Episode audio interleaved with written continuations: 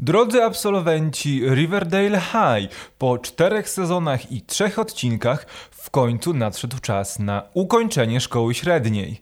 W tym materiale zabiorę Was do trzeciego odcinka piątego sezonu Riverdale. Porozmawiamy sobie o tym wszystkim, co się wydarzyło oraz co to oznacza dla przyszłości tego serialu. Cześć, witam Was bardzo serdecznie. Znowu czwartek, znowu materiał o Riverdale, bo na Netflixie można oglądać trzeci odcinek piątego sezonu, który jest ostatnim, jednocześnie ostatnim odcinkiem, który opowiada o młodzieńczym życiu naszej czwórki, no i całego miasteczka. Ja przywdziałem moją koleżówkę w kolorze szkarłatnym, czyli nie do końca w kolorze Riverdale, a raczej w kolorze rodziny Blossomów i zabiorę Was podróż przez to wszystko, co wydarzyło się w tym odcinku oraz porozmawiamy sobie też o tym, jak to, co się wydarzyło, będzie rzutowało na przyszłość tego serialu. Pozwólcie tylko, że ja się szybko rozbiorę, bo jest mi naprawdę gorąco. Puf! Już jestem. I teraz porozmawiajmy sobie o tym, trzecim odcinku, bo to istotne, że tak naprawdę dopiero teraz dostaliśmy zakończenie, takie prawdziwe zakończenie czwartego sezonu serialu. Bo motywem całego tego odcinka wydaje się być dorastanie, dojrzewanie i wyrastanie z tego małego miasteczka, bo nawet Betty podczas przemowy na zakończenie szkoły jakby trochę samoświadomie em, mówiła o tym, że kiedy to się stało, jak to się stało, że to małe, śpiące, bardzo nudne miasteczko miasteczko przerodziło się w to miasto pełne kryminałów, pełne morderców, pełne tajnych organizacji próbujących zniszczyć życie obywatelom i o ile oni jeszcze, jeszcze im udało się z tego wszystkiego wyrosnąć i wyjdą w świat, tak bardzo martwi się o następne pokolenie. E, to jest oczywiście pokłosie tego, co wydarzyło się w poprzednim odcinku z Jellybean i ma nadzieję, chciałaby sobie, życzyłaby sobie tego, żeby młodzi ludzie jak najdłużej pozostawali młodzi. I tak mi się aż łezka zakręciła w oku, bo każdy z nas chyba chciałby, będąc dorosłym, jak najdłużej pozostać dzieckiem młodym i nie musieć się przejmować tym wszystkim, co związane z dorosłością. W ogóle cała ta kwestia, że zakończyliśmy tę część swojego życia i teraz idziemy dalej, była tak mocno ciążyła w ogóle nad całym tym odcinkiem, no bo teraz pora sobie w ogóle przejść do tego, że ten serial, mam wrażenie, ma, być może jest to złudne wrażenie, będzie próbował w najbliższym czasie sam w sobie trochę dorosnąć. E, będziemy obserwować bohaterów, którzy są 7 lat starsi, przeżyli przez te 7 lat wiele rzeczy, o których jeszcze nie wiemy, będą wracać do Riverdale i będą próbowali jakoś sobie poradzić z tym życiem, które już za nimi i prawdopodobnie ściągnie ich o czym mówi Jack w swojej narracji, kolejna tajemnicza zagadka, którą trzeba będzie rozwiązać. W ogóle ten epilog, e, który jest chyba najciekawszą częścią tego odcinka, który daje mi taką wielką nadzieję na to, że być może Riverdale wróci do korzeni, wróci do klimatu z pierwszego odcinka, który był fantastyczny, bo pokazuje, że nasza czwórka przyjaciół zawiązuje pakt, że co roku o tej porze będą spotykać się w popsie na milkshake'u i burgerze i bardzo szybko widzimy, że życie weryfikuje te plany. E, nie udaje im się spotkać, e, te więzy się bardzo mocno luzują i nasi bohaterowie tak naprawdę przestają siebie znać, mimo tego, że obiecali sobie, że nigdy o sobie nie zapomną. Teraz przejdźmy do wątków, bo to są bardzo istotne rzeczy w kontekście tego, o czym mówiłem, o czym będziemy pewnie mówić e, w najbliższych tygodniach. No bo zaczniemy sobie od Cheryl. E, tak jakoś tradycyjnie się już stało, że rozpoczynamy omawianie odcinka od Cheryl. Postanowiła, że nie idzie na studia. Postanowiła, że to jest ten moment po zakończeniu szkoły, aby odbudować imię Blossomów, aby wyciągnąć z gruzów imperium całej e, rodziny. Jednocześnie oznacza to też zakończenie związku z Tony, bo Tony idzie na studia, e, Cheryl zostaje w Riverdale i tak naprawdę Cheryl też nie chciała, nie chciałaby, żeby ona jako ta nieakceptowana przez rodzinę Tony była czymś, co będzie psuło krew pomiędzy rodziną a właśnie Tony i chce udowodnić przez swoje czyny, że będzie godną osobą, aby być z Toni, którą cały czas kocha. I ten właśnie motyw tej takiej miłości, tego, że wszystko sobie wybaczamy, kochamy się, ale jednocześnie musimy iść w swoje strony, jest bardzo mocno obecny e, w tym całym odcinku, bo dotyczy on oczywiście naszej całej szóstki, tych głównych bohaterów, na których się ostatnio skupiamy, ale też tych bohaterów dorosłych. Przejdźmy dalej. E, wiedzieliśmy od początku tego sezonu, że Weronika i Archie się rozstaną, e, wszystko przez mały pocałunek, ale tak naprawdę przez to, że chcą różnych rzeczy, a Archie nie wie, co ma zrobić ze swoim życiem i nie chce być tą kulą u nogi Weroniki, którą ona będzie musiała za sobą ciągnąć e, i postanawia właśnie, z jego inicjatywy wynika to rozstanie, a ten pocałunek z Betty jest tylko takim ostatecznym katalizatorem, który w tym pomaga. I widzimy wyraźnie, że Weronika podjęła już decyzję odnośnie tego, jak będzie wyglądało jej życie, Archie teraz, gdy wie, że nie ukończy szkoły, a nie pomogą Archiemu nawet te kursy letnie e, i będzie musiał powtórzyć cały rok, postanawia wstąpić do armii.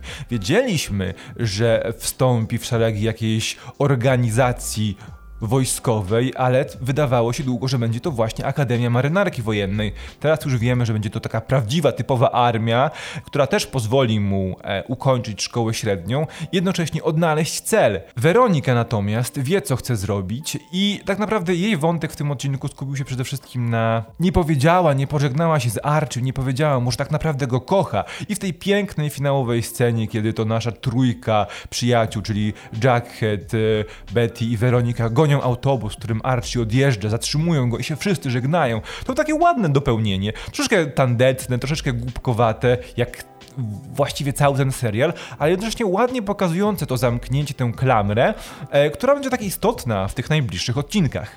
Właśnie w ogóle ten e, motyw tej puppy love, tej młodzieńczej miłości jest bardzo obecny e, w tym trzecim odcinku, bo odcina taką grubą kreską to, co było tą miłością młodzieńczą i od, te, od tego, jak właściwie miłość wygląda w prawdziwym życiu. No bo przykład Jackheada i Betty, pary, która do właściwie do tego momentu nie było wiadomo, jak ten przeskok w czasie na nich wpłynie, czy w ogóle ich wątek przygotowywany jest do rozpadu e, tego związku, bo długo wyglądało na to, że nic nie zagraża ich relacji. Ostatecznie, troszeczkę pod przymusem tego pocałunku Betty i Archiego, e, związek się od siebie oddala. To przewidziałem właśnie w odcinku ubiegłotygodniowym, po odcinku ubiegłotygodniowym, kiedy omawialiśmy sobie drugi odcinek, bo powiedziałem, że nawet jeśli nie widać wyraźnych wskazówek, do tego, że ten związek się rozpadnie, to prawdopodobnie odległość, upływ czasu, tego jak zmieniają się te postacie bez siebie, bez swojej bliskości, spowoduje, że um, ich relacja się poluzuje. I widzimy bardzo wyraźnie, że nawet w tym przypadku pocałunek Betty i Archiego był takim katalizatorem, na który jednocześnie składa się dużo innych elementów. Bardzo fajnie też widać to, jak działa w dorosłym życiu, w dorosłych związkach brak rozmowy i jakieś niewypowiedziane słowa, które ciążą pomiędzy dwójką kochanków. E, a propos kochanków, jest ostatni odcinek nastoletniej miłości, muszą być sceny łóżkowe. I oczywiście nasze dwie główne pary otrzymują ostatnią wspólnie spędzoną, intensywną, miłosną noc. Można się było tego spodziewać, ale tego wszyscy chcieliśmy.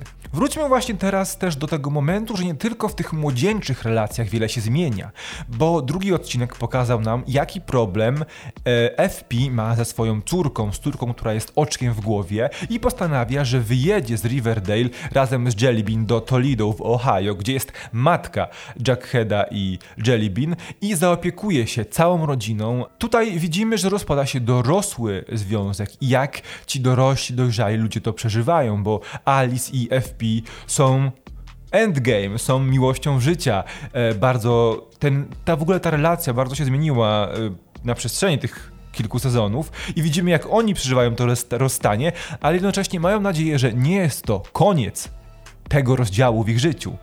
Sam koniec. Opowiedziałem trochę o tym epilogu, że on e, pokazuje, że być może ten serial będzie chciał być teraz trochę doroślejszy.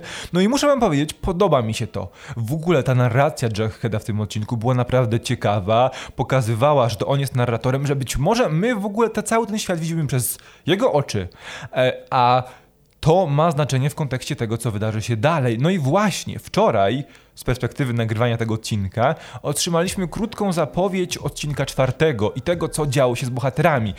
Widzimy, że Archie jest w wojsku, że bierze udział w wojnie. E, dziwna scena pokazująca walkę, bitwę wojenną na boisku do futbolu. Nie wygląda to zbyt ciekawe z perspektywy produkcyjnej, ale być może wniesie coś nowego do, tego, do tej postaci, do tego bohatera. I widzimy, że wszystkie te teorie, które wysnuwałem w ostatnich materiałach, znajdują potwierdzenie, bo widzimy, że Jack stał się pisarzem, chyba sławnym pisarzem, który jednocześnie ma problemy z Veną e, i powraca do Riverdale. Betty jest tą agentką FBI, którą chciała być i również przeżyła wiele w ciągu tych siedmiu lat. Widzimy jakiegoś seryjnego mordercę, który trzyma, który trzyma ją w dole a ona zapłakana próbuje się z niego wydostać. Widzimy Weronikę, która faktycznie ma męża, z którym wraca do Riverdale. No i co teraz? Co wydarzy się w kolejnych odcinkach? Mam nadzieję, że wydarzy się tylko dobrze, tylko dobrze pod względem tego, że ten serial nabierze ponownie tego kolorytu, tego kryminalnego klimatu noir, na to liczę. Teraz czas na Was. Porozmawiajmy w komentarzach na temat tego, co wydarzyło się w tym odcinku, w odcinku zatytułowanym Graduation, czyli zakończenie roku. Czy podoba Wam się to, jak te wątki zostały podomykane? Co wydaje się Wam, że wydarzy się w odcinkach kolejnych? Jak potoczą się losy naszych bohaterów? No i tak, czekam na Was. Zostawcie łapkę w górę, zostawcie suba. Jeśli podobają się Wam te cotygodniowe recapy, cotygodniowe omówienia odcinków, napiszcie właśnie, czy ten format się Wam podoba. Czy być może chcielibyście czegoś zupełnie innego, na przykład w obrębie samego Riverdale? No i zajrzyjcie do innych materiałów, bo na tym kanale jest kilka materiałów wideo poświęconych Riverdale, a także serialom młodzieżowym. A my widzimy się w następnym materiale. Trzymajcie się, Cześć.